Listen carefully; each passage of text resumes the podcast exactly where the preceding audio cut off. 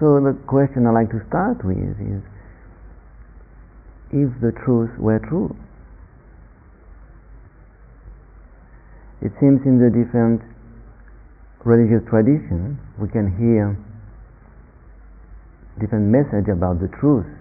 In some traditions they speak about God being the ultimate truth. But do the people who believe in God really hear what it is said? In a sense that it will have some impact on their way of seeing the life, on their way of behaving, on their way of expectation? Could they really hear, or could we, or for some of us who may be Christian or, or believing in God, can we hear what is the truth of that, if for us it is the truth?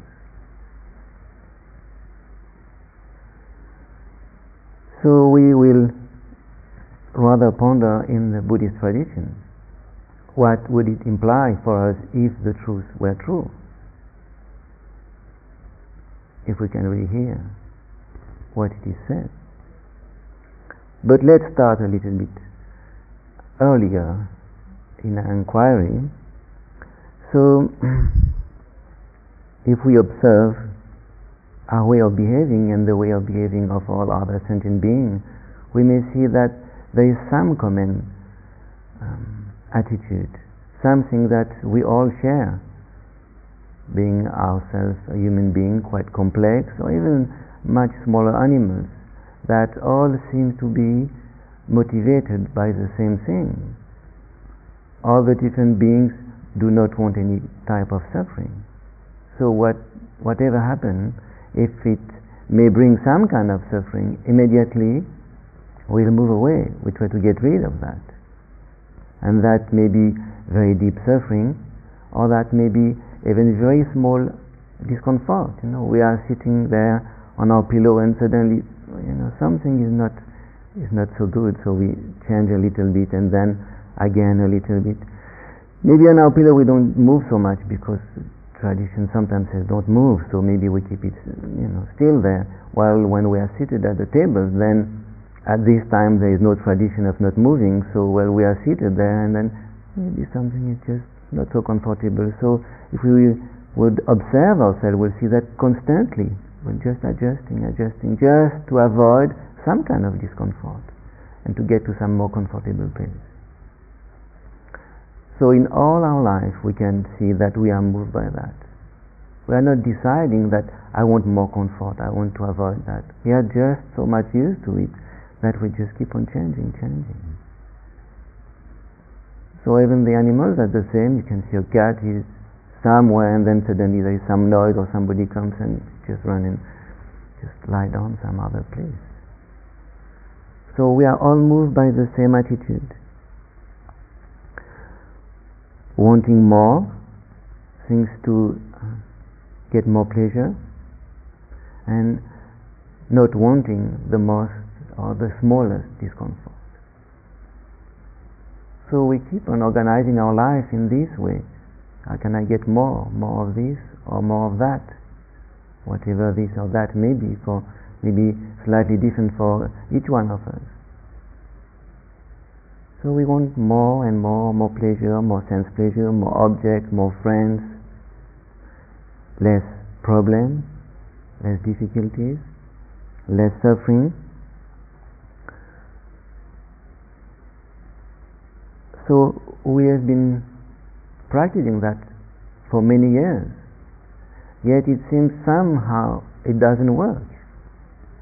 If it really did work, why would we be here? Would not need to come to a retreat. You know. If we will be working, we can manage of getting something, getting rid of something. So we just agree, you know, get this sense of fullness, of completeness from that attitude. Then you no need to come and sit quietly in, in silence for a week. Mm-hmm. So something doesn't work. We have tried and tried again. So another attitude could be, well, we give up. You know, so maybe, maybe there is nothing to find. So we just give up. You know, maybe some, like some deeply depressed people, maybe. I don't know what is their deepest motivation.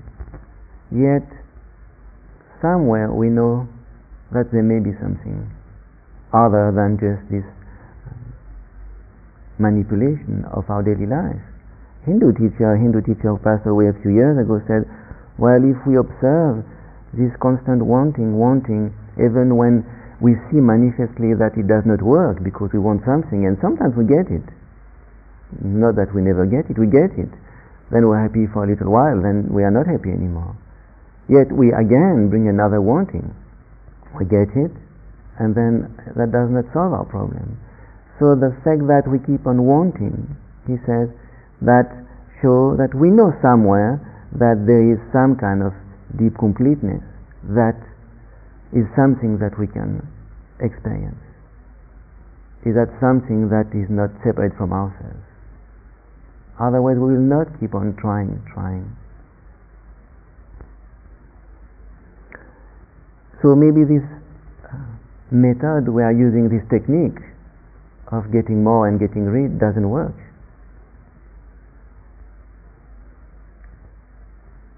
So maybe we have to change something.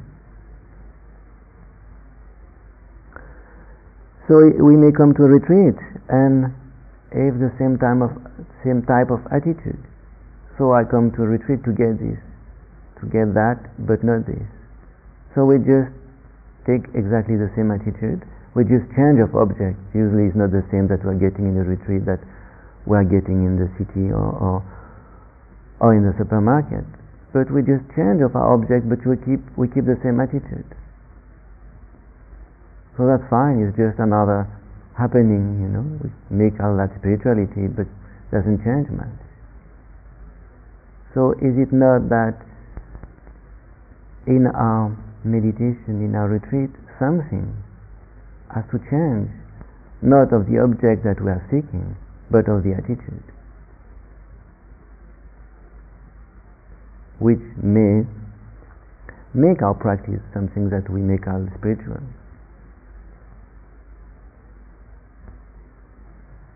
And that's very important because often in our practice we can see how we are trying to manipulate the situation. We are exactly keeping on the same habit. Not getting satisfaction. So it's important to see and check our motivation when we come to retreat. What do we expect? What do I expect from this retreat? Is my expectation a kind of a dream? Or is it really grounded into my present situation? If I want to become a saint or I want to become Milarepa within a week, it's difficult. It took him a long time much more than a week, and he was high in the mountain of Tibet. So, if our expectation is such that is not at all grounded into the reality, then of course we are bound to face frustration and to waste our time. So if we come with the motivation to get into some um, spacious mind, very happy, uh, quiet, you know, spacing out, that may be fine. Well, we'll go back uh, home and get some more distraction, and that will be gone. There's another something that we're getting. Okay, it's quietness is something we don't get outside such a setup. So I think it's important to know what really we are looking for in our practice. Now it may be that I come to practice to develop love and kindness for all sentient beings, which is obviously a beautiful motivation, while it has yet to be grounded into where I am now.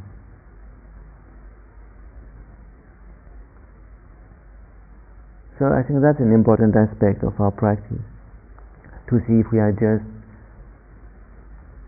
transferring the same attitude that we have in our daily life, worldly attitude, if that's the attitude that we have in our worldly life, And then if we come and just are perpetuating this way of behaving,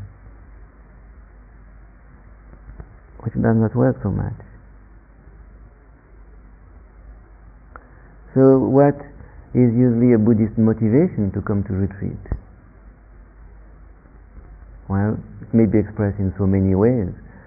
One way said that to study Buddhism is to study oneself.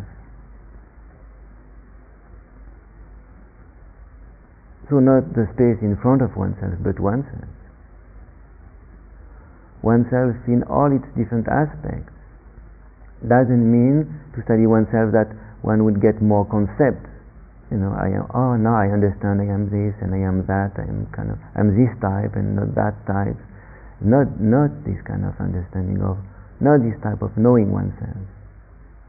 Knowing oneself in this meditative sense means that we know ourselves without the help of any links between the knower and what is known. No need of any concept, images, or anything of the like to know oneself. It's a direct experiencing of oneself, which does not go through images, concepts. So we may also express it in being being oneself. Again, being oneself in an essential sense, because if now I am I am angry, you know, so I say okay, and I am angry, I'm an angry type, and one get again to some kind of concept. I am sad, I am sleepy. To know oneself in this sense is a is a deeper way of knowing oneself beyond the sleepiness, the anger, or whatever may just appear and pass away.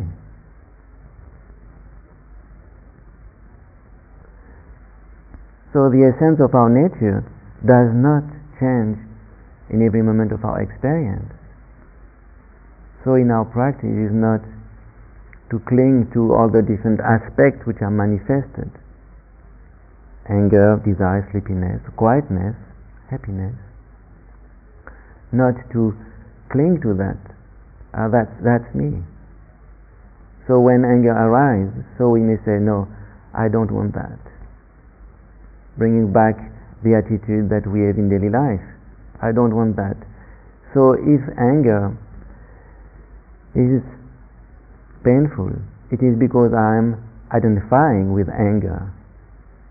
So when I want to reject that, I am just splitting myself apart and I am just getting into a conflict.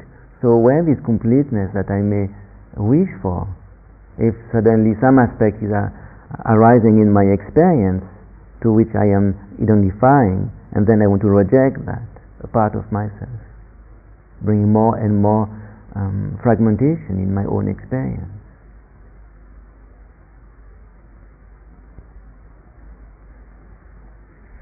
So that's quite important in our practice, this aspect.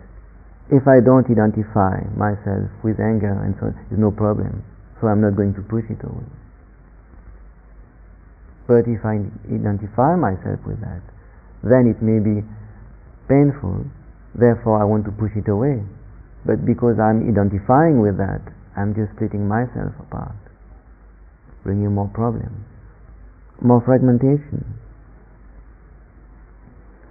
So meditation doesn't deal with with having, doesn't deal with doing, it's just being. Being in the essential sense at every moment. So since we are, we don't need to do our being. There's not much to do. How are we going to make ourselves be? Do you have some clue? So it's nothing that we can reach, you know. Or uh, now I, I start to be. We are. Since sometimes. So this way of of practicing the meditation or, the Buddhist path to know the true nature of oneself and the world in which we are living. So there are, there have been uh, the traditional way. So the traditional way that how the Buddha is supposed to have uh, taught it. So the Buddha explained and described the path, the path of meditation, the path to follow, this path including the practice of morality, concentration, and wisdom. So we practice that and slowly getting a quieter mind, a clearer mind, understanding more and more the truth of ourselves and the truth about the world in which we are living. So this truth will lead us to see very clearly that everything is changing, constantly changing in our experience, within ourselves and outside. Then we see that nothing can actually bring us some uh, satisfaction because it just won't last. It won't last. So there's no situation, no object, nothing that we can really uh, hang on to because it's just going to go away. So no expectation to find completeness or true happiness in this world or in the inner experience. Then seeing that everything changes, change uh, very fast, we see that there is no true existence in this world and in ourselves. And seeing that, those three characteristics, then the mind see that there is nothing that it can cling to because it changes, it changes, it just disappears. So the mind just drops clinging. And then when the mind drops clinging, according to the text, then the mind is experiencing ultimate freedom. So that's the traditional way and practice, starting from seeing the world very concrete and ourselves very self-existing, and maybe getting finally to some conclusion that uh, that was completely wrong. Bit by bit, step by step. You know? So, in the Dzogchen tradition, is not exactly done like that. In the Dzogchen tradition, the master tried to listen to the truth and to suppose that maybe the truth is true. So what do the texts about ultimate truth, what do they say in the Buddhist tradition? Well, in the Prajnaparamita texts, which are the texts explaining the ultimate truth, it is said that in emptiness there is no form, no sensation, no perception, no discrimination, no consciousness. There is no eye, no ear, no nose, and so on. There is no knowledge of nirvana. There is no obtaining of nirvana, and there is no non-obtaining of nirvana, and so on. So, what does it mean then if you really listen to that deeply?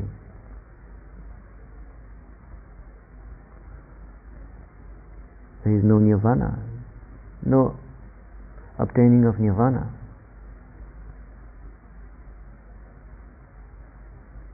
No sound, no form. So can we really listen to that? So what does it mean now? So what are we going to practice?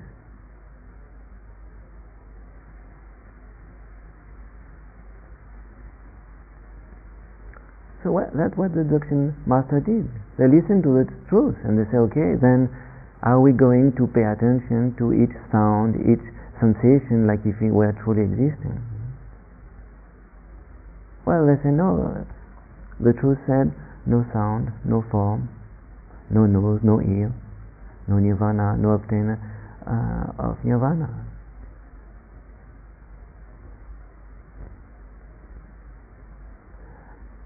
So starting from that point of view, then they try to develop the practice. So it is the reverse from the traditional attitude.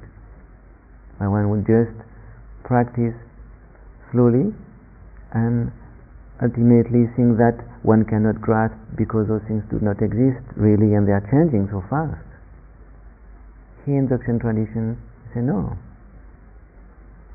if nothing exists, so what about our practice?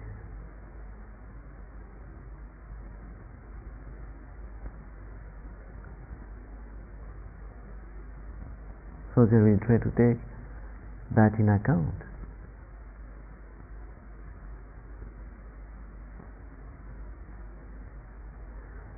As Khyentse, Dilgo Khyentse Rinpoche once put it, he said, those people who believe that samsara is something to be gotten rid of and nirvana something to attain, they are contradicting the truth. So there is nothing to get rid of and nothing to attain. So can we start our practice from here?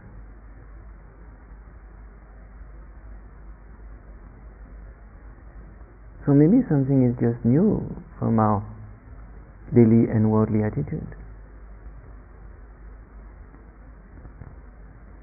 If we keep that in mind, maybe something is changing.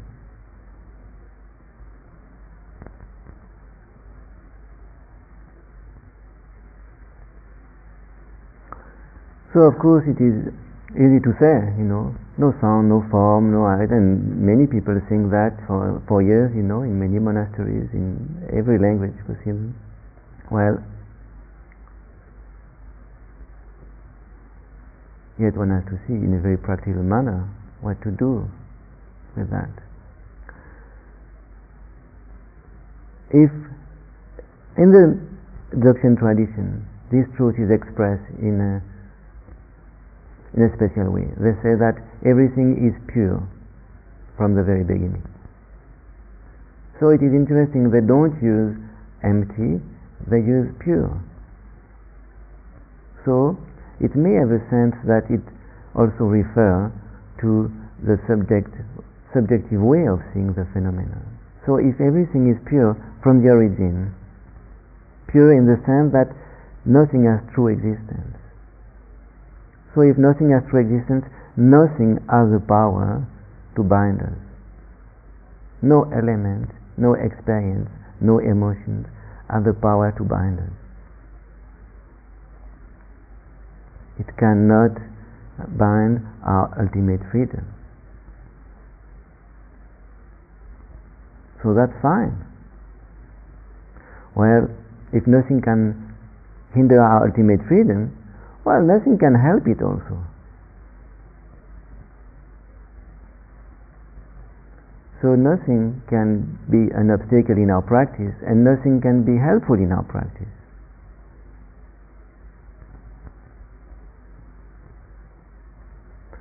So what to do?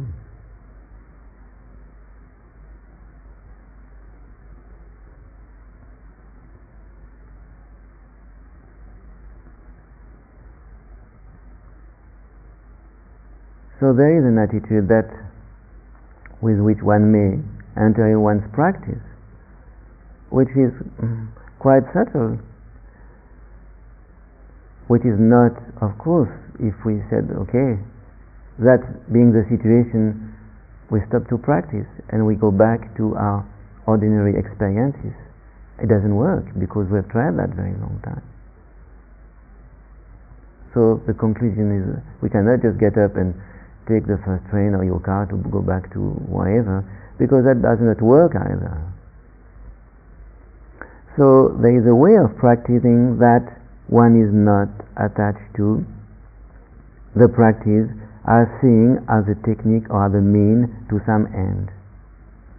The practice is not a mean to some end. So the a deep way to feel that is that the practice is useless. But only if you can practice and seeing this uselessness, then the practice is freedom itself.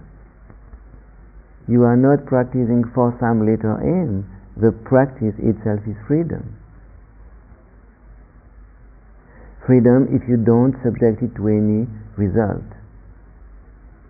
If your practice is subjected to any result, then your practice is not freedom. So when I say, if you see the practice as being useless, it's a very subtle way of practicing, not subjecting it to any result, to any condition. Then you don't need to wait for some result or for some kind of progress. In Tibet, the Dzogchen tradition was kept secret and was taught usually in small group and after quite a long time of uh, different trainings. And it was, I think, it was uh, taught uh, in secrecy because of that aspect. The fear of the teacher were that the students will get up and go away and just do any kind of things because they say, well, hmm, nothing does exist, so we can do whatever. I don't know if one would trust so much such a statement and just believe that it does work, you know. But it's very subtle, and I think that's quite important to see. Here, the line is very subtle. Can one practice like if the practice is or were useless? So it is free already at every moment of our practice. Yet, then we can do prostration, we can do any kind of practice offering of mandala, uh, reciting of mantra, or whatever. If we do that with this sense that is not in order to get something, to uh, develop or to train oneself, but it's already it's useless and in the sense is free already, then it's a way of expressing this freedom, experiencing this freedom. So that's why in the Dzogchen tradition the view is explained first, not the past. Traditional Buddhism, one explains the past, and usually one does not explain the conclusion, fearing that the people may make concept about the conclusion and not experiencing it. In Burma, in Burmese tradition, they say it's not good to study too much in the Abhidharma and the text because the meditators will uh, make too much concept about what they should experience and therefore not really experience it but just be in concept or images. Now here in Dzogchen tradition is different. First the view is explained that it can influence the way one practices completely. So that was the first traditional attitude is called a, a causal path while in the Dzogchen tradition it is called a non-causal path because there is no cause for no fruit. And sometimes it is called, or quite often, the highest path and whatever, all those names that uh, the Dzogchen may put to their own practice or to their own technique. I think it's maybe better not to see that as a value uh, statement rather than the most radical way to take the consequence of the teaching of the truth. No bargaining with that. If the truth is true, then there is no nose, no ear, no sound, no nirvana, no samsara. So let's practice from there.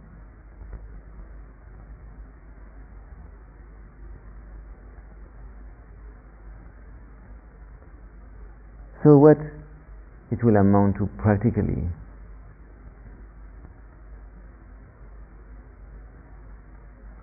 to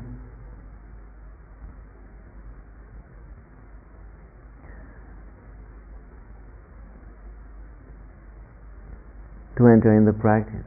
We can't just keep on convincing ourselves, you know, nothing exists, no nose and so on. That will be just bringing other concepts, and that will be dreaming about some truth, not experiencing it really. So to know that truth deeply we have to know our mind and the nature of our mind. And for that, the practice will be the practice of simplicity, which culminates when one practices it really in non-meditation.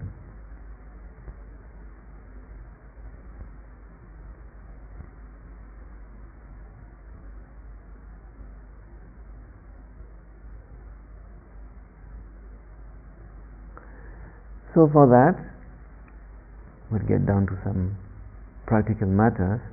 We'll take a comfortable position, if you wish.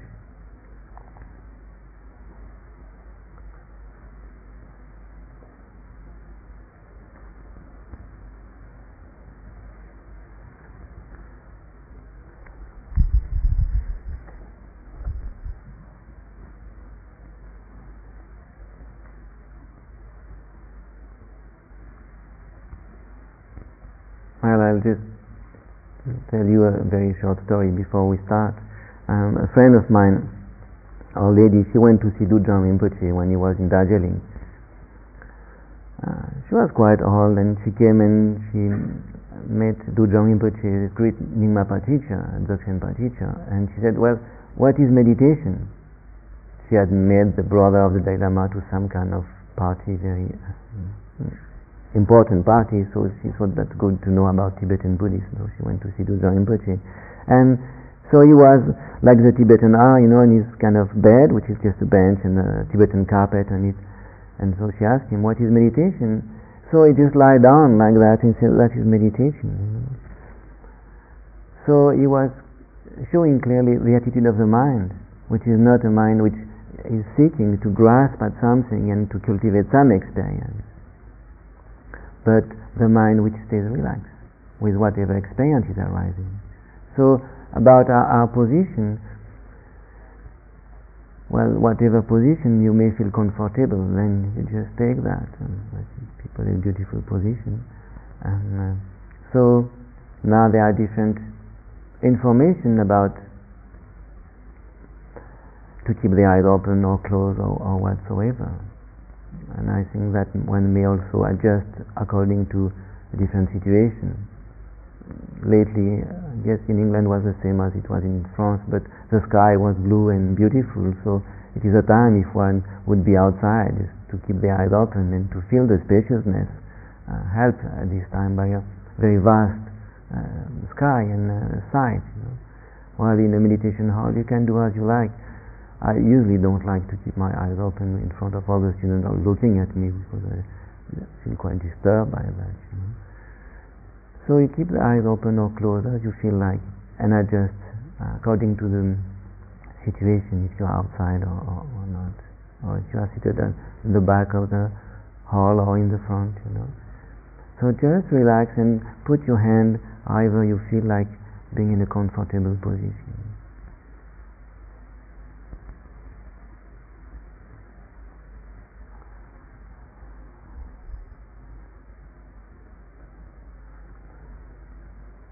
So tomorrow I'll give some more practical details, but uh, I like to explore tonight just in the most simple way as a matter of explanation, maybe not so much as a matter of practice.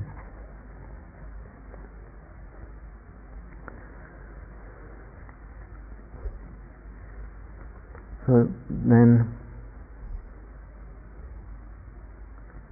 just trying to be with what is there.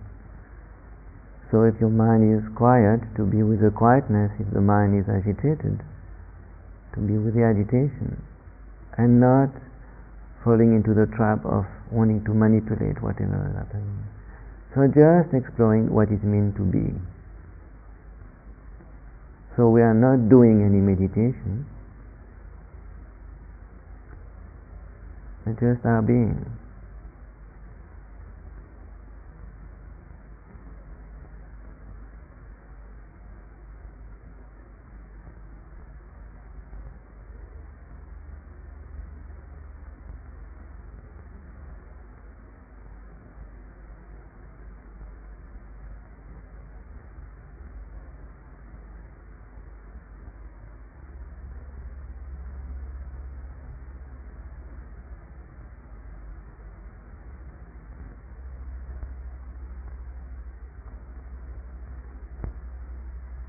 So nothing to change, nothing to improve, and nothing to keep.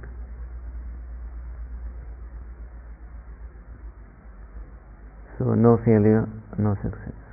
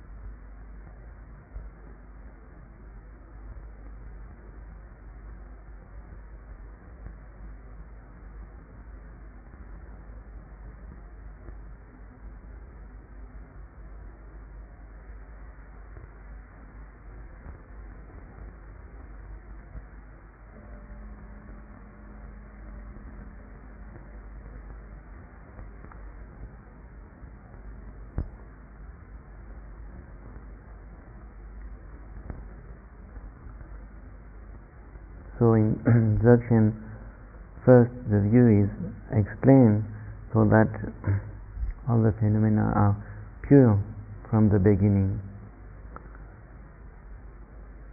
So the mind is empty by nature. Yet it knows everything. It has the quality of knowing.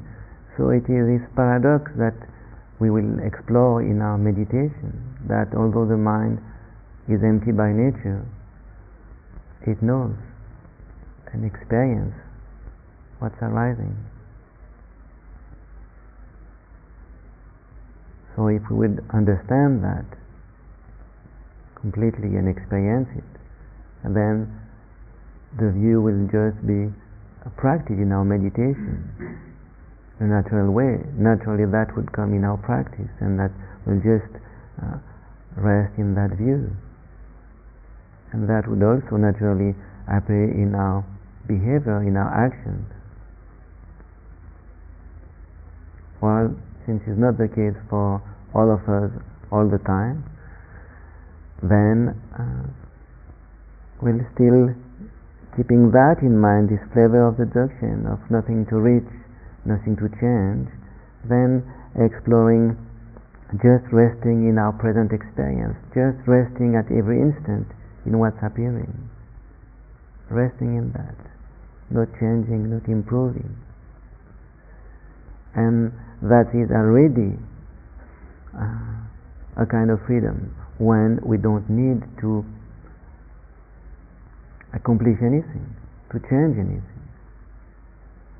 So when if we feel that we are trying something, then we may just be aware of uh, what for. I am trying to accomplish something. So then relax again. It's a very good sign if one can see tension within uh, one's own body or even in the mind, then usually that we are trying to reach somewhere. And just relax and let be with what's happening.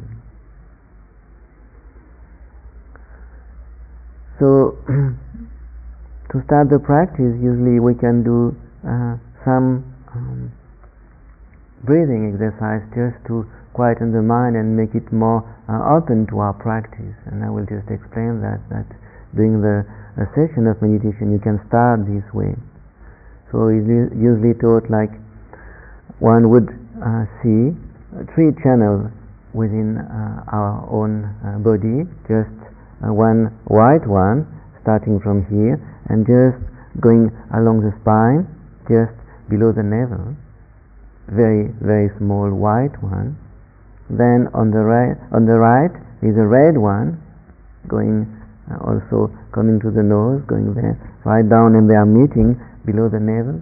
And in the center there is a blue one, very fine coming there and going out here.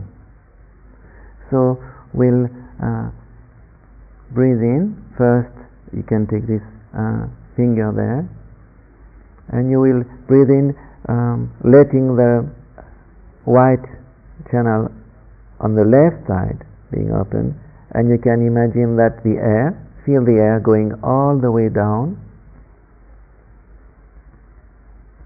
And then you would move your finger and put it this way to close the left nostril and open the right one so that the uh, air can come out.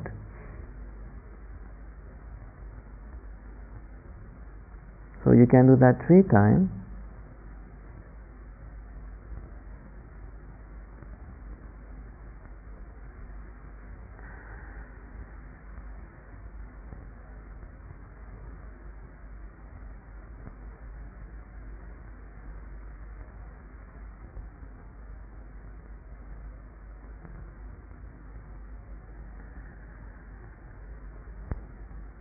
And when you are blowing out the air, you can imagine when it's going uh, out from the uh, red nostril, from the right one, that some uh, air is going out on a reddish color and getting all the uh, um, obscuration out, all the, the um, desire going out.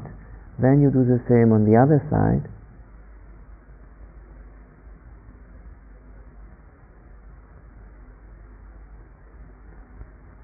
When the air goes out, you imagine that all the anger is going out in white uh, cloud form. So you do that three times.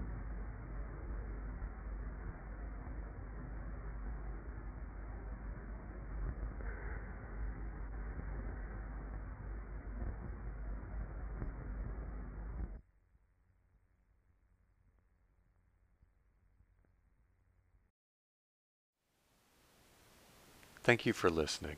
To learn how you can support the teachers and Dharma Seed, please visit dharmaseed.org slash donate.